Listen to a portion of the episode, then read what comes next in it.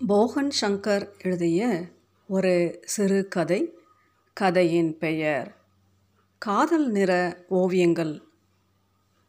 I feel lousy என்றான் அவன். Manjula office முடிந்து மார்க்கெட்டில் காய்கறிகள் வாங்கி கொண்டு பஸ் ஏற காத்திருக்கையில் ஒரு கடை வாசலில் தலையை பிடித்து கொண்டு உட்கார்ந்திருக்கும் நபர் யாரென பார்த்தால் அட ஹரி! ஹரி ஏன் இங்கே உட்காந்துருக்கீங்க உடம்பு சரியில்லையா? அவன் நிமிர்ந்து பார்த்து மஞ்சு மேடம் என்றான் பலவீனமாக. ஆட்டோக்காரரை கூப்பிடுவதற்குள் ஹரி ஏறத்தாழ மயங்கி இருக்க கொஞ்சம் ஹெல்ப் பண்ணுப்பா என்றால் ஆட்டோக்காரரை பார்த்து மஞ்சுளா. என்னம்மா குடிச்சிருக்காரா? என்றார். சாச்ச யாரோ ஹரியின் சூட்கேஸ் மற்றும் சாமான்களை எடுத்து தந்தார்கள். நீளமாக சுருட்டி வைத்திருந்த கேன்வாஸ்களை ஏற்ற ஆட்டோக்காரர் சிரமப்பட்டார். எங்கம்மா போகணும்? தெரிந்த டாக்டரிடம் போனால் வைரல் ஃபீவர் உங்கள் பக்கத்து வீட்டில் வாடகைக்கு இருக்கிற பையன்தானே? சாப்பாட்டில் கவனமாக இருக்கணும். இது மூணு நாளைக்கு என்றார் மாத்திரைகள் தந்து. நூறு ரூபாய் வாங்கி கொண்டு ஊசியும் போட்டார். வீடு வரும்போது இரவு ஒன்பது மணி. அதற்குள் ஹரி லேசாக தெளிந்திருக்க நானே இறங்கிக்கிறேன் என்றவனை சும்மா இரு சார் என்று ஆட்டோக்காரர் ஏறக்குறை தூக்கி சென்று வீட்டுக்குள் போட்டார். அதற்குள் ராஜகோபால் வீட்டுக்குள் இருந்து ஓடி வந்து என்னடி என்னாச்சு? என்றார். ஒன்றும் இல்லை. ஹரிக்கு உடம்பு சரியில்லாமல் ரோட்டில் மயங்கி கிடந்தார். டாக்டர்கிட்ட காமிச்சிட்டு வரேன். ஆட்டோ எவ்வளோப்பா? கொடை ஒரு நூறு. ராஜகோபால் நூறு ரூபாயா? என்று பார்த்தார். மஞ்சுளா கொடுங்க என்றாள். சுரேஷ் மொபைலில் கேம் விளையாடி கொண்டிருந்தவன் அவளை கண்டதும் அதை சரையில் என மறைத்து ஹாய் மம்மி என்றான். அதை கூட கவனிக்காமல் நேராக அடுக்கலைக்கு போனாள். ராஜகோபால் பின்னாலேயே வந்து என்னன்னு சொல்லேண்டி? காய்ச்சல் நூற்றஞ்சு டிகிரி இருக்குது எங்கேயோ திருநெல்வேலி பக்கம் பழங்கோயிலில் படம் எழுத போயிருக்கார். சாப்பாடும் தண்ணியும் செட் ஆகலை போலக்கு. சரி இப்போ என்ன சமையல் பண்ண போகிற ரொம்ப பசிக்குது. இது என்ன? கஞ்சி அவருக்கு.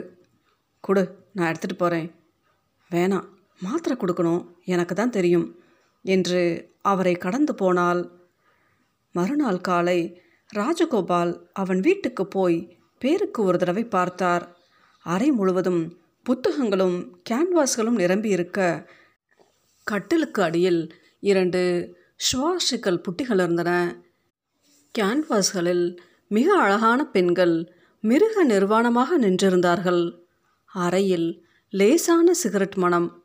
இந்த காய்ச்சலில் கூட சிகரெட் குடிக்கிறானே முட்டாள் என நினைத்தார். அவர் போகையில் வாய் பிளந்து விட்டதை வெறித்து கொண்டிருந்தான். மிஸ்டர் ஹரி உடம்பு எப்படி இருக்கு? என்றதற்கு விரோதமாக பார்த்தான். மறுநாளும் அவன் வீட்டிலிருந்து கஞ்சி பால் எல்லாம் போயின. இன்னைக்குமா? என்றான் ராஜகோபால். அசட்டுத்தனமாக பேசாதீங்க. போகிறப்போ அவர் அப்பா உங்ககிட்டேயும் தானே சொன்னார். அதுக்காக நீ பார்க்குற மாதிரி அவன் சம்சாரம் கூட பார்த்துக்க மாட்டா. தவறவும் அவன் சரியில்லை. மஞ்சுளா அவரை விழித்து பார்த்து என்ன சரியில்லை? என்றால் வந்து குடிக்கிறான் போல இருக்கு. இந்த காய்ச்சலில் கூட சிகரெட் பிடிக்கிறான். ரூம் முழுக்க பொம்பளைங்க படத்தை அசிங்கமாக வரைஞ்சி வச்சுருக்கான். சும்மா உளராதீங்க அது ஆர்ட். என்ன பெரிய ஆர்ட்?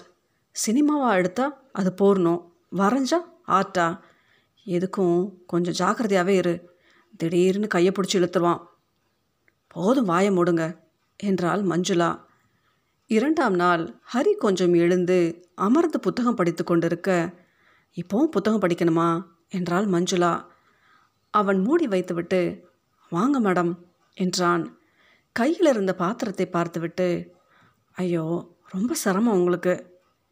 என்ன சிரமம்? வெறும் ரசம் சாதம் என்றவள் எங்கே போயிருந்தீங்க பத்து நாளா?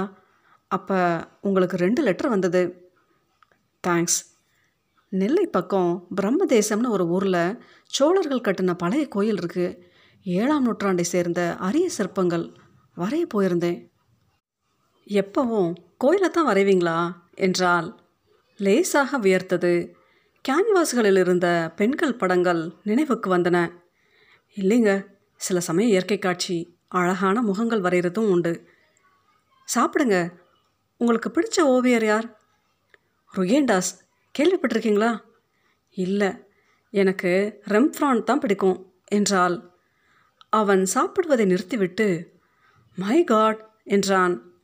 ஓவியர் மதி எனக்கு பெரியப்பா என்று மஞ்சுளா புன்னகைத்தாள்.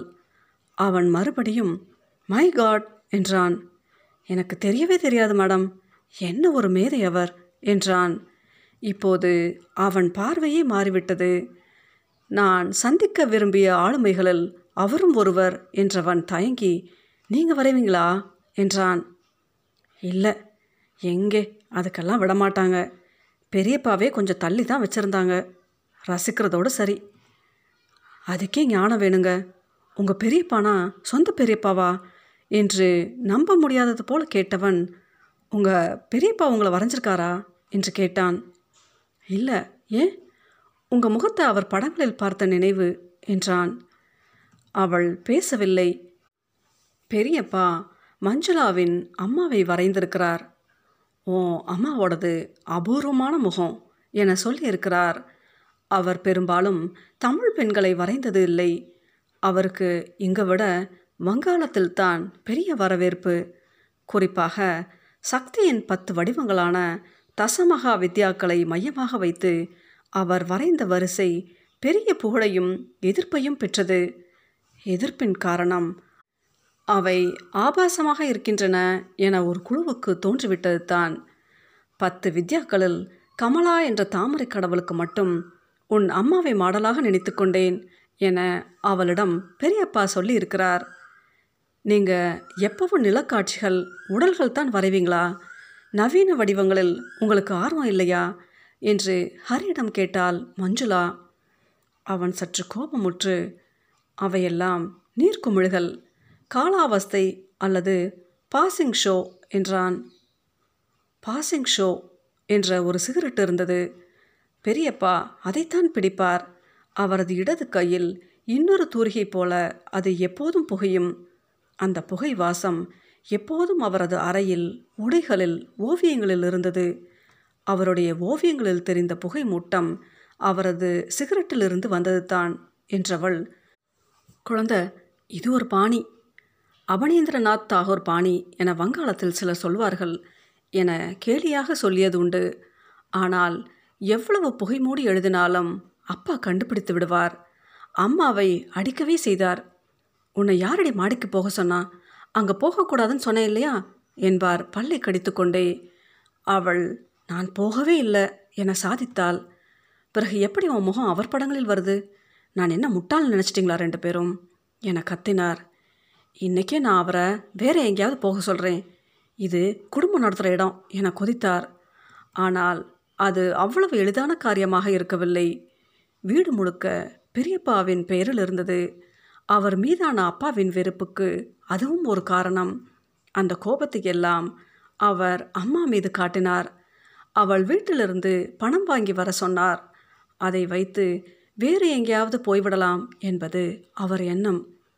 இதை கேள்விப்பட்டபோது பெரியப்பா ஒரு கணம் முகம் சுருங்கி ஒரு ஓவியன் கண்களால் அல்ல மனதால் பார்க்கிறான்.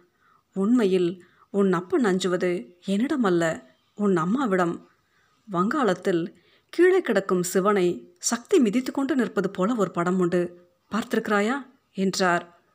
இது மாதிரியான சந்தர்ப்பங்களில் அம்மா ஒரு நாள் உன் அப்பா மிக சிறிய மனிதர். உன் பெரியப்பா எவ்வளவு பெரிய மனிதரோ அவ்வளவு சிறிய மனிதர் இவர்.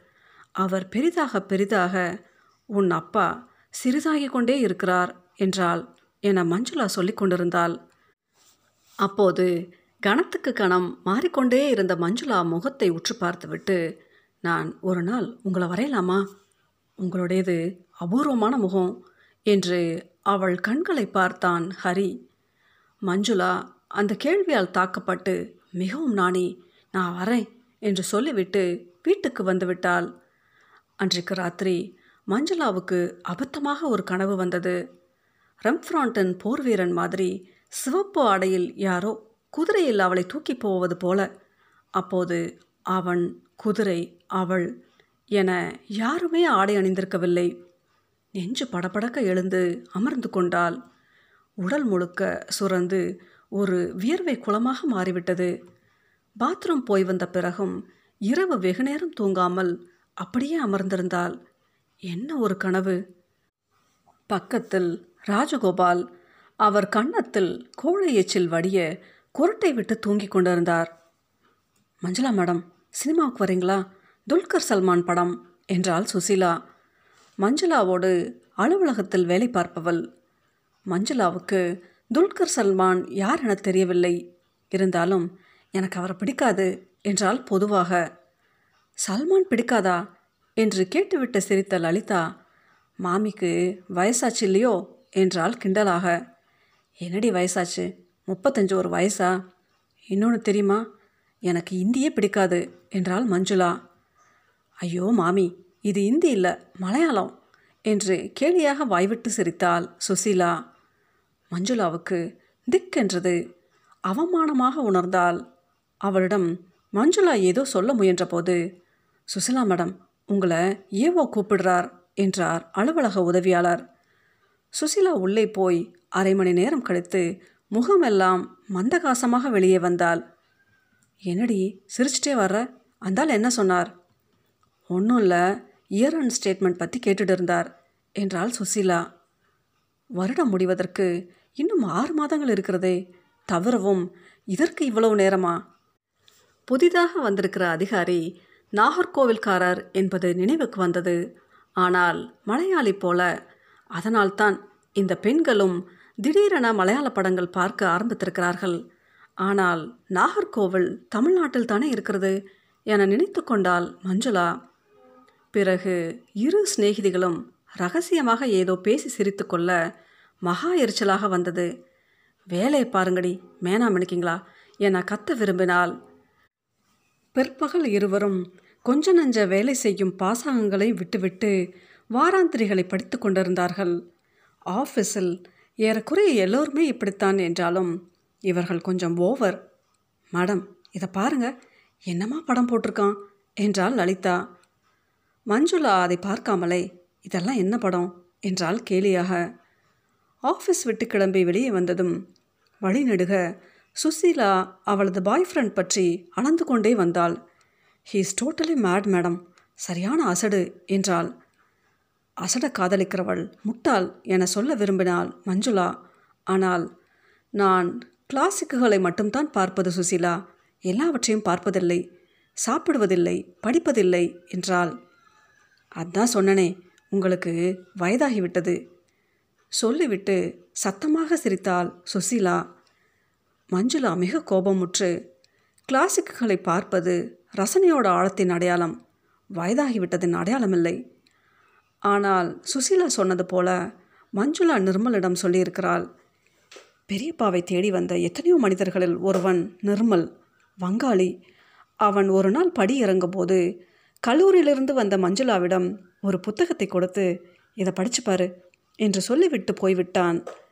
அது வங்காளத்தில் மைத்ரேயி தேவி என்பவர் எழுதிய நாவலின் மொழிபெயர்ப்பு. எதிர்பார்த்தது போல அது ஒரு காதல் கதை. கொல்லப்படுவதில்லை என்பது அதன் தலைப்பு. உலக புகழ் பெற்ற ஓர் இந்திய தத்துவவாதியை பார்க்க வருகிற வெளிநாட்டு சீடன் ஒருவன் அவரது பதின்ம வயது மகளிடம் காதல் கொள்கிறான் பூஜிக்க ஆரம்பிக்கிறான். அது ஓர் உண்மை கதை. இந்த கதையில் வருகிற நபர்கள் உயிரோடு இருக்கிறார்கள் என நிர்மல் பின்னாளில் சொன்னான். மஞ்சளாவுக்கு அந்த கதை அபாரமான மனக்கிளர்ச்சியை தந்தது. இதையே என்னிடம் கொடுத்தீர்கள்? இந்த காதல் துக்ககரமாக முடிந்து விடுகிறதே. இதில் பெண்ணின் தந்தையார் காதலுக்கு ஒப்புக்கொள்வதில்லையே என்று அவனிடம் கேட்டாள். அவன் தளர்ந்து போய் ஆமாம் என்றான். உன் தந்தையும் இதற்கு ஒப்புக்கொள்ளப் போவதில்லை. எந்த பெண்ணின் தந்தைத்தான் என்னை போன்ற பரதேசிகளை ஏற்றுக்கொள்வார்? இவையெல்லாம் தெரிந்தும் என்ன காரணத்தால் பரதேசிகள் பெண்களுடன் காதலில் விழுகிறார்கள்? பரதேசிகளுடன் பெண்கள் ஏன் காதலில் விழுகிறார்களோ? அதே காரணத்தால் தான் மஞ்சுளா அவனை ஆழமாக பார்த்து நீங்கள் காதலை சொல்லும் முறை இதுதானா? என்றால் அவன் சிரித்துக்கொண்டே வேறு எப்படி சொல்ல வேண்டும்? என்று கேட்டான்.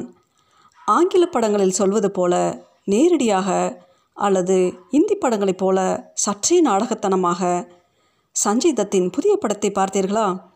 நான் வங்காளி வங்காள படங்களில் சொல்வது போலத்தான் சொல்வேன். அதுவும் பழைய வங்காள படங்கள். ஆம் அவை கிளாசிக்குகள் அவற்றை வயதானவர்கள் தான் பார்ப்பார்கள்.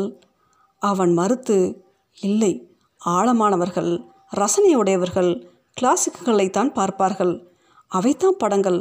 மற்றவையெல்லாம் காலாவஸ்தை அல்லது பாசிங் ஷோ மஞ்சுளா சட்டென உறைந்து நின்றாள். நிர்மலை ஹரிக்கு தெரியுமா? பிறகு எப்படி அதே வார்த்தைகளை பயன்படுத்தினான்? நிர்மல் பின்னாளில் பெரிய எழுத்தாளரானான். ஒருவேளை ஹரி அவனது எழுத்துக்களை படித்திருப்பானா? அல்லது இவர்களை போன்றவர்கள் ஒரே மாதிரித்தான் பேசுவார்களா? மாமி ஏன் நின்றுட்டீங்க நடக்க முடியலையா? என்றாள் சுசீலா. டோன்ட் கால் மீ மாமி. சுசீலா சிரித்து கொண்டே மாமி ராக்ஸ் என்றவள் மாமி நீங்கள் கொஞ்சம் தொப்பையை குறைக்கணும். மூச்சு வாங்குது உங்களுக்கு. ஜிம்முக்கு போங்க. ஜிம் எவ்வளோ காசு ஆகும் சுசிலா? அதிகம் ஆகாது மாமி. மாதம் ரெண்டாயிரம் ரூபாய் வரும். ரெண்டாயிரம் ரூபாயா? ராஜகோபாலுக்கு மார்பு அடைத்துவிடும். மஞ்சுளா பக்கவாட்டு கடைக்கண்ணாடிகளில் ஒரு முறை தன் வயிற்றை கடைக்கண்ணால் பார்த்தாள். ஐயோ இறங்கி இந்த வயிற்றையா? ஹரி வரைகிறேன் என சொன்னான். அதற்கு எதற்கு ஜிம்முக்கு போக வேண்டும்? எனக்கு என் அம்மாவைப் போல தாமரை கடவுள் முகம் என்றல்லவா சொன்னான். ச அவன் எங்கே அப்படி சொன்னான்? பெரியப்பா அம்மாவின் முகத்தை அல்லவா அப்படி சொன்னார்? இல்லை நிர்மலா அவளுக்கு குழப்பியது நிர்மல் சொன்னது போலவே தான் அப்பா நடந்து கொண்டார். தன்னை போல ஒரு நபரை தேடி பிடித்து கொண்டு வந்தார். ராஜகோபாலை பார்த்ததுமே அம்மா சொல்லிவிட்டாள் இந்த ஆள் உங்கள் அப்பாவின் நகல். சும்மா இரு நீ என்ன நினைத்து கொண்டு இப்படியெல்லாம் பேசுகிறாய்? என எனக்கு தெரியும். அப்பா கத்தினார். ஆனால் இவற்றையெல்லாம் தடுக்கக்கூடிய பெரிய பாவம் அப்போது இல்லை. சுந்தரவன காடுகளுக்கு படம் எழுதுகிறேன் என போனவர் பாம்பு தீண்டி இறந்து விட்டார். அப்பா போகவே இல்லை. அம்மா தான் ரொம்ப அழுதாள். தேவி இறுதியில் தண்டித்து விட்டாள் என ஒரு நாள் அம்மாவிடம் சொன்னார். கலை என்கிற பெயரில் இவர் பண்ணின சேட்டைகளை அசிங்கங்களை எத்தனை நாள் தான் அவளும் பொறுத்து கொண்டிருப்பாள்? இறுதியில் அப்பாவே வென்றார். படம் வரைய தெரியாத ரசிக்கத் தெரியாத அவற்றை பார்க்கவே விரும்பாத அப்பா. இந்த சம்பவம் மஞ்சுளாவிடம் மிகப்பெரிய அச்சத்தை உருவாக்கிவிட்டது. நிர்மல் திரும்ப வந்து அவனுடன் அழைத்தபோது அவள் போகவில்லை. நான் எதை நம்பி உன்னுடன் வருவது? நீ எங்கேயாவது போய் பாம்பு கடித்து அனாதையாக இறந்து கிடந்தால் பிறகு என் கதி என்ன? என்று அவனிடம் கேட்டாள். வங்காளத்தின் அந்த பகுதிகளில் பாம்பு தீண்டி இறப்பது சகஜம்தான். இன்றும் அங்கே பாம்பு கடியால் இறப்பவர்கள் அதிகம். பெரியப்பா சற்று அஜாக்கிரதையாக இருந்துவிட்டார் என்றான் நிர்மல். அந்த அஜாக்கிரதை என் வாழ்வில் நிகழ வேண்டாம். நீ படம் எழுதுவது ஊர் ஊராக சுற்றுவது எல்லாவற்றையும் விட்டுவிட்டு வந்தால் நாம் கல்யாணம் பண்ணிக்கொள்ளலாம். அவன் ஆச்சரியமடைந்து அவளையே பார்த்த வண்ணம் சற்று நேரம் நின்றிருந்தான். பிறகு ஒரு பெருமூச்சுடன் சட்டன ஏன் உன்னை சக்தியற்றவளாய் மாற்றிக்கொண்டாய்? நான் உன் அம்மாவின் மகள் என நினைத்திருந்தேன். ஆனால் இப்போது நிச்சயமாக நீ உன் அப்பாவின் மகள்தான் என்றான். அவள் ஒன்றும் சொல்லவில்லை. உதடுகள் துடிக்க பேசாது நின்றிருந்தால் பிறகு அவன் அவளை சந்திக்க வரவே இல்லை. ஒரு கார் சர் என்று அவர்கள் அருகில் வந்து நின்றது. அந்த அரை மலையாளி அதிகாரித்தான். அவர் உள்ளிருந்து தலையை நீட்டி மிஸ் சுசிலா உங்கள் ஏரியா பக்கம்தான் போகிறேன் வரீங்களா? என்றார். அவள் காத்திருந்தவள் போல் ஏறிக்கொண்டு மேடம் நீங்கள் அவர் அப்போது தான் அவளை கவனிப்பது போல. ஓ மஞ்சுளாவா? நீங்களும் வாங்களே. என்றார். நோ சார் எனக்கு கொஞ்சம் பர்ச்சேஸ் இருக்குது என்றாள் கடுப்புடன். கார் விலகி போன போது ஏனோ கண்கள் துளிர்த்தன. தன்னை உலுக்கிக் கொண்டாள். ச நிர்மல் சொன்னது நினைவுக்கு வந்தது. ஏன் சட்டென உன்னை சக்தியற்றவளாக மாற்றிக்கொண்டு விட்டாய்? நடைபாதை கடைகளில் தேவையில்லாத பொருட்களாக தேடி பிடித்து வாங்கினால் காய்கறிகள் பழங்கள் ஹரிக்கு ஜூஸ் போட்டு கொடுக்கலாம். புத்தகக்கடை ஜன்னலில் அவுட்லைன் ஆஃப் ஆர்ட் என்ற ஒரு புத்தகத்தை பார்த்தால் ஆயிரத்து முந்நூறு ரூபாய். யோசித்து நீளமாக முழு கோதுமை ரஸ்க் பாக்கெட்டை வாங்கினாள் ஹரிக்கு இன்னமும் உடல் சரியாகவில்லை தானே? இன்னொரு முறை கடை கண்ணாடியில் வயிற்றை இழுத்து பார்த்து கொண்டாள். ராஜகோபால் சத்தம் போட்டாலும் பரவாயில்லை என ஒரு மாதம் ஜிம் போய் பார்த்து விட வேண்டும். அவள் வீட்டுக்கு போவதற்குள் ராஜகோபால் வந்திருந்தார். மஞ்சு சப்பாத்திக்கு மாவு போட்டு வச்சுருக்கேன். கல்லில் இட்டு எடுத்துட்டு இருங்க முதல்ல ஹரிக்கு ஏதாவது கொடுத்துட்டு வரேன் என்றவளை ராஜகோபால் வினோதமாக பார்த்து அவனை பார்த்துக்க ஆள் வந்தாச்சு என்றார்.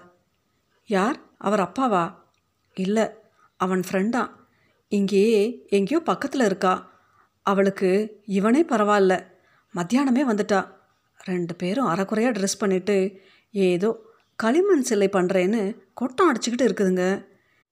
இனி மாமியை சிரமப்பட வேண்டாம்னு சொல்லுங்கன்னு ஹரி சொன்னான் என்றார் ராஜகோபால். மஞ்சுளா உறைந்து போய் கொஞ்ச நேரம் அரை நடுவிலேயே சிலை போல நின்றிருந்தாள். பிறகு கைப்பையை வீசிவிட்டு சோஃபாவில் தொப்பன அமர்ந்தாள். பிறகு எனக்கு ஒரே தலைவலி சப்பாத்தியெல்லாம் போட முடியாது என்று அலறினாள்.